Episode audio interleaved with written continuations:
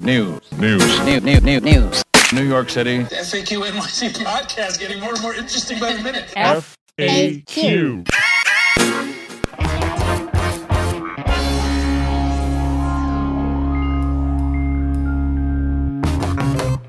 It's FAQ NYC. I'm Harry Siegel in Brooklyn on a lovely Saturday. Here with Alex Brooklyn in Manhattan. Hello, Alex. Hello. Hello. We've got lots of New York City news to discuss, but first, some er, personal news. As FAQ is now part of Brickhouse, an independent media cooperative built, owned, and operated by journalists.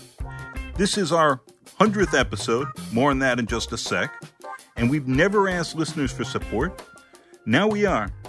If you'd like to uh, support this pod and ensure we have the production budget to keep it going forever, please contribute to the Brickhouse Kickstarter.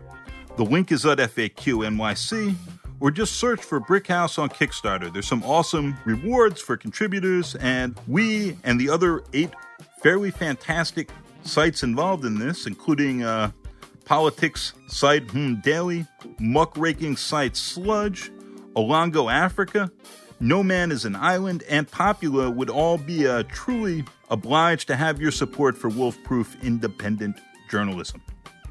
Another programming note this is our 100th episode.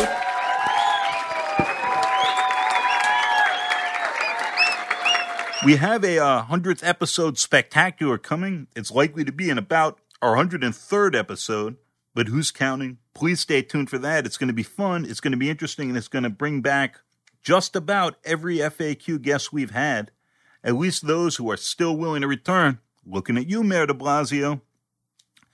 And that's going to be awesome. But in the meantime, you've got this one, and coming up this Sunday, Alex, uh, fill our listeners in on Thirst, please. Now, virtual. Well, I'm pretty sure since we're recording this on Saturday that around the time people are listening to it, Thirst will be happening this afternoon. So we're recording this on Saturday, but Thirst is happening on Sunday. So if you're an early listener to FAQ, you're in luck because Sunday afternoon, September 13th, a recurring storyteller event that I started with my friend Gracie in rundown tenement apartments and empty storefronts. Well, we're going virtual. The storyteller event is called Thirst. Generally, it was all of us kind of crammed into these small spaces, but since it's going to be a long time till we ever do that again, we figured we'd try it out online. So the theme for this virtual thirst is called roaming charges. And we have storytellers from San Francisco, Barcelona, Paris, and New York. Some of the storytellers include my dad, as usual, Annie Nocenti, Mara Letham, and a whole bunch of other people.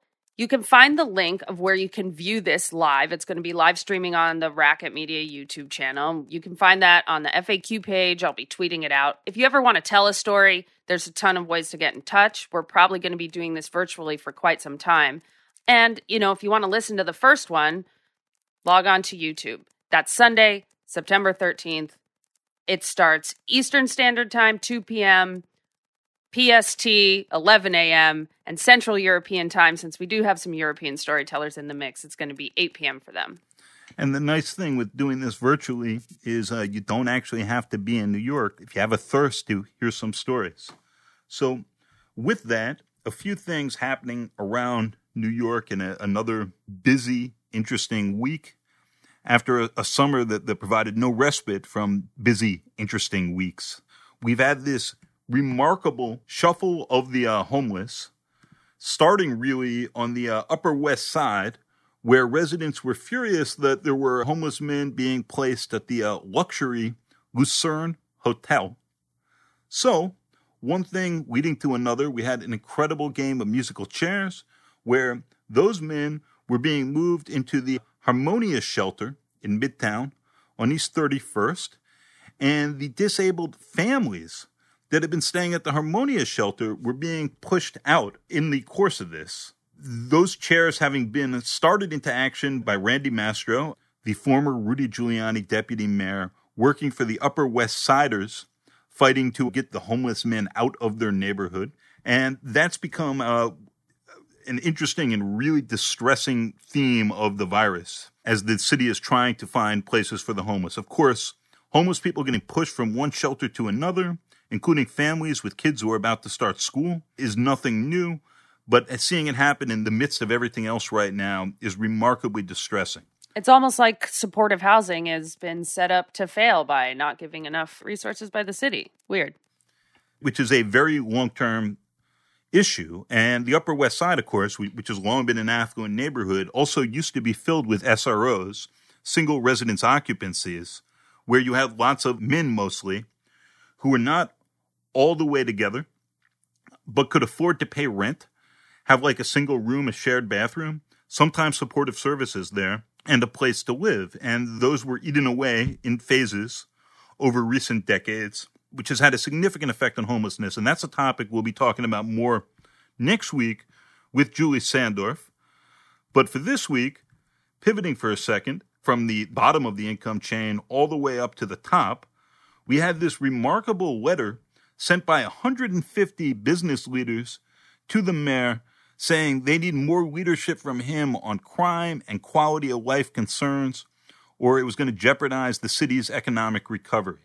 That letter, according to a remarkable backstory story in the New York Times today, had actually been drafted weeks ago, but the members held off on sending it because, and I quote, they felt it was unseemly to be writing from the Hamptons, and thus waited for their post Labor Day returns to uh, push this letter off. And this has generated a lot of conversation about what the obligations of the business class should be, and also about the mayor's leadership or lack thereof in that moment.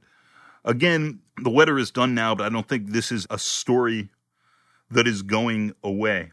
It occurred to me that a lot of these companies have money earmarked for social good that maybe just maybe they could help help out.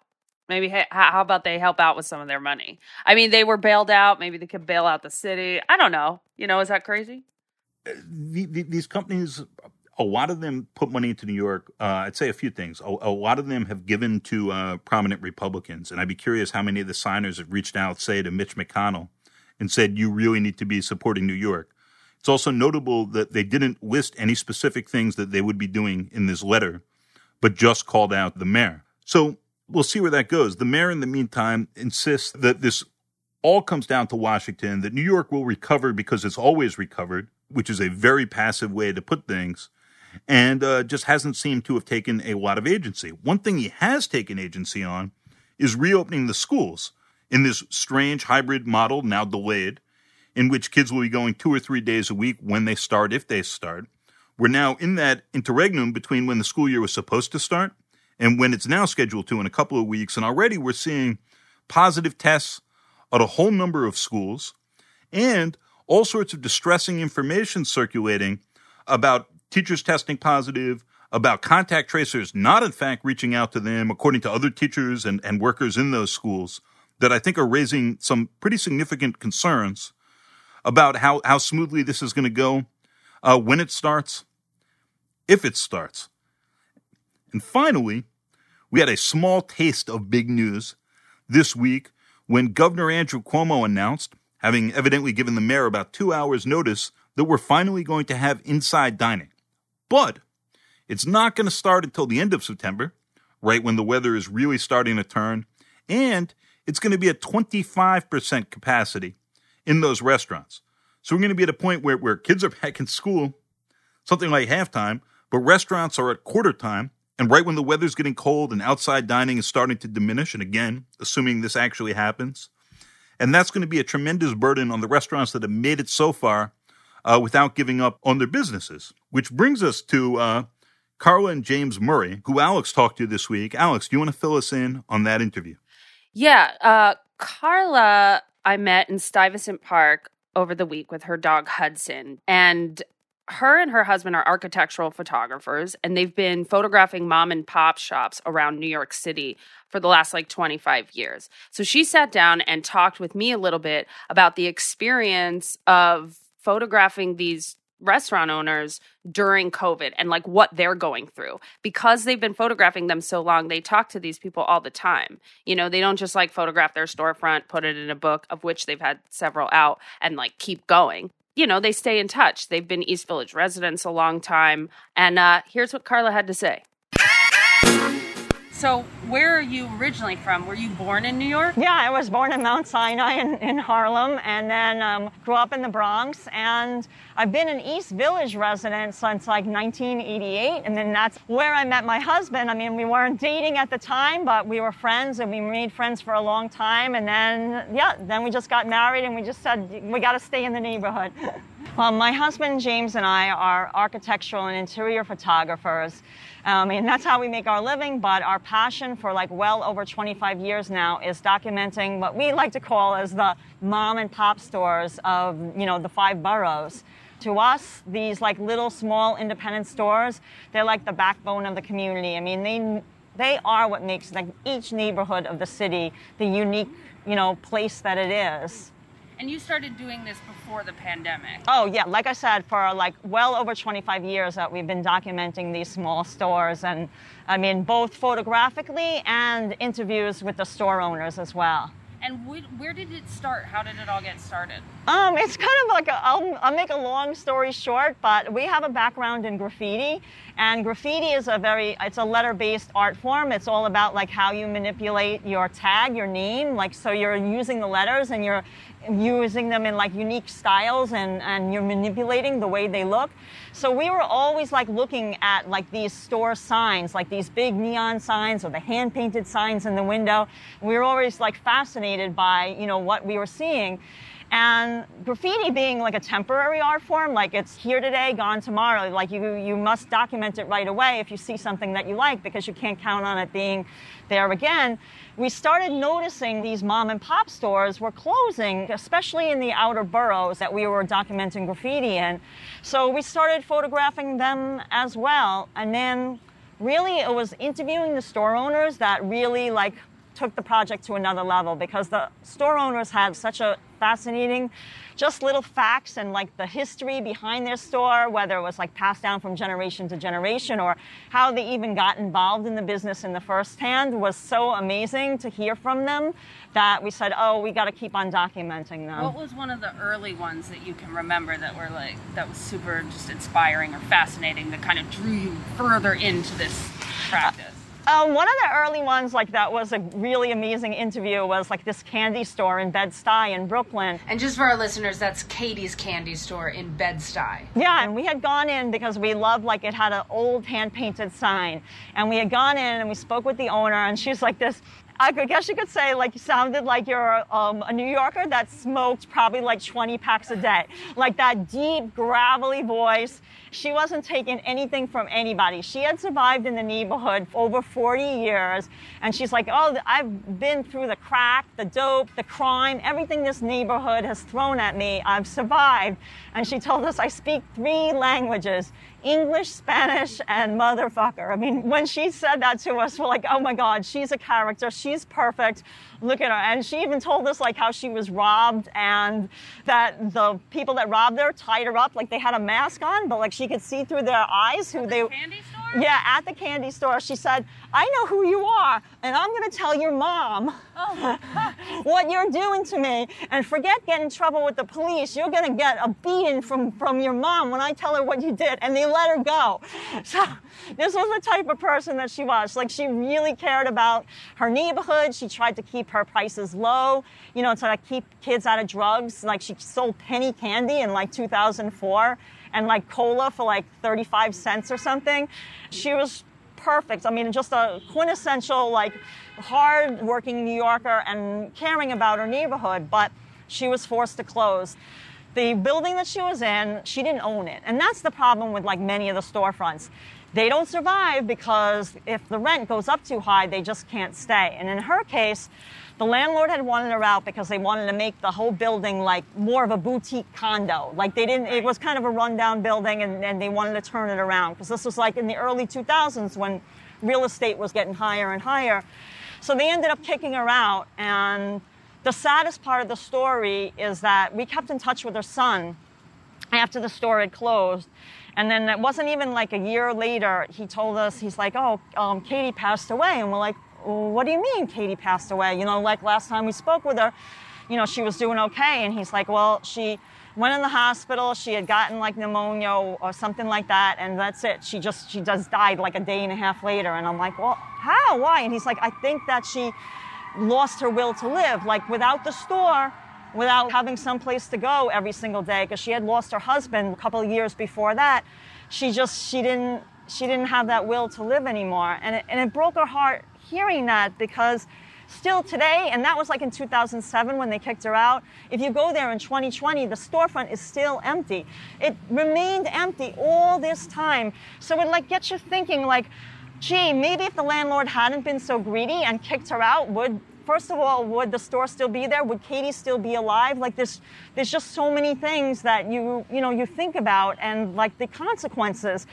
And to us, like walking down a block that has empty storefronts isn't like that's not inviting. That's not a block that I would want to go down as somebody that lives there or even as a you know a tourist or something like that. So it doesn't do any good to anybody to have these empty stores. So it was just heartbreaking and i mean for us the culmination of like all the reasons why we keep on documenting these unique places since the pandemic i see that on your instagram and everything you, you've interviewed store owners very specifically about being able to stay alive during this time.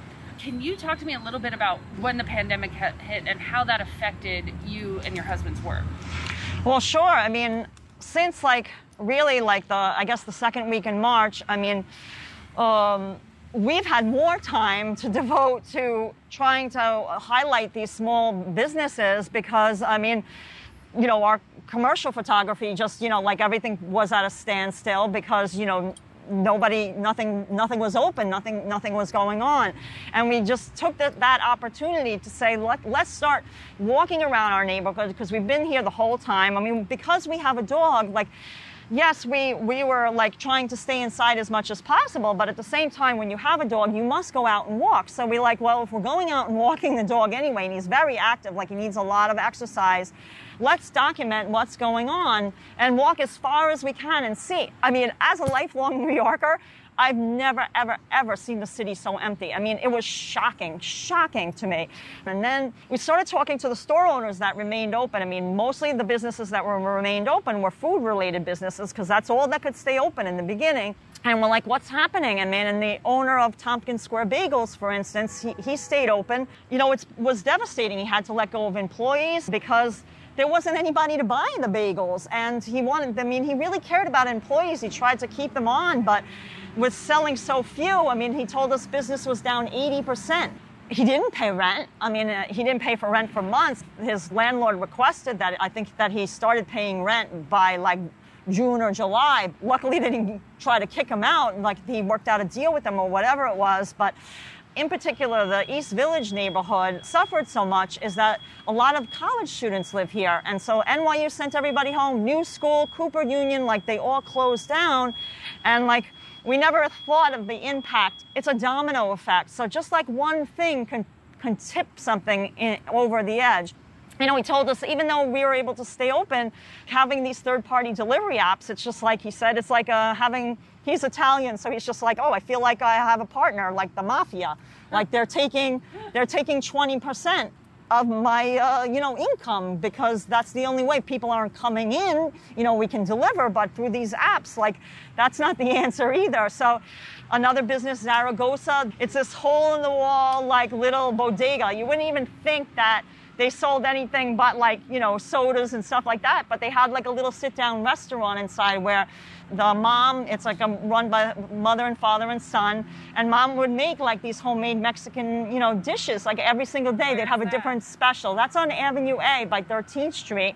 They don't have a lot of inside dining anyway so it wasn't as a as impactful as some place like Tompkins Square Bagels, where there was huge lines on the weekends, or Veselka that has a huge indoor area. I mean, they had the outdoor dining too, Veselka, for the warmer weather, but when we spoke with the owner uh, there, uh, Jason and Tom Birchard, they told us even if every single table that they have in their outdoor dining area is full, they still are losing money. Like they're not making money now. I mean, they're happy to be open, but they, they said even if every single table that they have in their dedicated outdoor dining area is full, they still lose money on a daily basis because they have to pay rent, they have expenses, you know, employees, the cost of raw materials even went up. I mean, all these little things like they they play a factor and it, it, to us it seems like a race against time to try to document them and try to raise awareness to help save them because the key for their survival is that they need our business you know that's like the only way they're going to stick around i mean yeah, I mean, it would have been great for a rent relief and all the, all these things, but we can't wait around for that. I mean, that could take forever. You know, the, the city their policies change at a very, very slow pace. So meanwhile, things are closing like on a daily basis. So we have to be like proactive and try to help save things while they're still able to, you know, do that. You had mentioned at the beginning of our interview, like the love of these fonts and these storefronts and just like the, structure of the letters even being a really integral part to the city and almost as integral to the city as like the bricks and stone that make the buildings. What does it feel like right now to be people so uniquely positioned to document these like the hopes and the dreams and the businesses and the mom and pop shops and the words and the look of this like hopefully isn't but we're all scared is going to go away very soon. Well, I mean, to us, these like these small independent stores. I mean, a lot of them are immigrant owned. I mean, people, this is like their their dream. Like they came from wherever in the world, they came to the United States and they dreamed of having their own business. And when they're finally able to open up their business, to have that dream crushed by something that's not under their control. I mean, it's different if your business fails because you've made poor business decisions, or you know, if you open a restaurant and your food is crappy. Well, then you know, then you deserve to close, I suppose. But that's not the case with the coronavirus. These are conditions that are beyond their control and beyond anybody's imagination. Like if you had said to me, the number one reason why businesses are closing now is because of a, a, a virus, I'd be like, what are you talking about? That didn't make any sense. I'd be like, no, no, it's the rent. It's, gonna, it's always the rent one historic bar that we interviewed the owner. It's like the oldest gay bar in New York City, Julius. They were closed for a long time, even though they technically could have opened because they serve food as well. They didn't want to risk losing their liquor license to serve food because they knew that it would be very hard to police people that would come by because it's a very social place. But it would, they knew that it would be difficult to police, like, okay, if you want to come and hang out outside, you have to have a hamburger now. So they were scared and they didn't open. I mean, they finally now opened with some outdoor tables, but I mean, it's like seven tables. The owner's like, that's not enough. That's not going to pay my rent. She just did it. She reopened just because she felt like the community needed it. Like they were missing, you know, their friends, and because like a lot of the customers have become their friends. Like that's another thing about like a mom and pop store. It's like this relationship that you can have with the owner. It's like you get to speak with them. Like we became friends with many, many of them, and you know, we consider them part of our family. Like when we saw the stores weren't reopening, we were genuinely worried. Like, are they are they not healthy? I mean, did something happen to them? Let alone the store. Like, we were concerned for them. So, for Julius, they reopened more just to have their extended family be together again, so people can have, you know, some sort of normalcy. Because, in most times of tragedy, like you know, after September 11th or you know like we had a, a blackout like our neighborhood we lost power for five days after superstorm sandy. Everybody came together. Like it wasn't like oh just stay in, in your apartment. Um, it was just like go outside and all gather and try to like rally together and be strong for everyone. I mean especially after 9-11 but this was different because of the virus. Everyone's told stay inside you know isolate. Isolation isn't necessarily a good thing for your health either you know mentally it's it's really it's been heartbreaking for us. It, it really, really, really has. But we remain hopeful. I mean, I'm always like an optimistic person. Like I, I'm optimistic by nature, so I feel like New Yorkers are strong, and I feel like we can overcome this. But at the same time, the longer these places stay closed, the worse chances of it, you know, in the long term, because there's only so much you can go in debt for because that's what they're doing now a lot of them they're basically they're going into debt and they're hoping against hope that things will turn around just like you know a lot of store owners they went through the 70s. You know, like we know the owner of um, Russ and Daughters, and then people told them time and time again through the 70s when the East Village and the in the 80s when the East Village was horrendous in their neighborhood. Oh, you should get out of here. You know, leave. This is no place to have a business. But they stuck with it. They stuck to, to their guns and they said, no, we believe that things will turn around. So the longer it goes on, that people start losing hope. And I mean, we hope not, but that's uh, unfortunately something that we have to face. Are you excited for any like upcoming? Are you going to just keep doing this? Oh, definitely. I mean, we're keeping on documenting. We're also holding like a free online workshop trying to get other people to document the stores that are important for them, you know, both photographically and through interviews. Talking to the owner is, is really important because that's where you find out the, you know, the real information like what you hear about whether a store is struggling or not, you really don't know. Like if you ask them, then you're going to find out, you know, exactly what is going on. When are those workshops? I mean, that's available now. It's free on our on our YouTube channel, the workshop. And we had a place where we were going to exhibit all the participants' photographs and interviews, but Unfortunately, it doesn't look like we're going to be able to use that place for this year because it's, a, it's part of a theater. So we're finding an alternative place in the fall where we can mount the exhibition. It might be in an empty storefront. We're working with that now because uh, there's certainly a lot of empty storefronts to choose from. So we want other people to be able to showcase their photography and their oral histories because the more people that get interested in doing this, I feel like hopefully the city and its officials will can't ignore.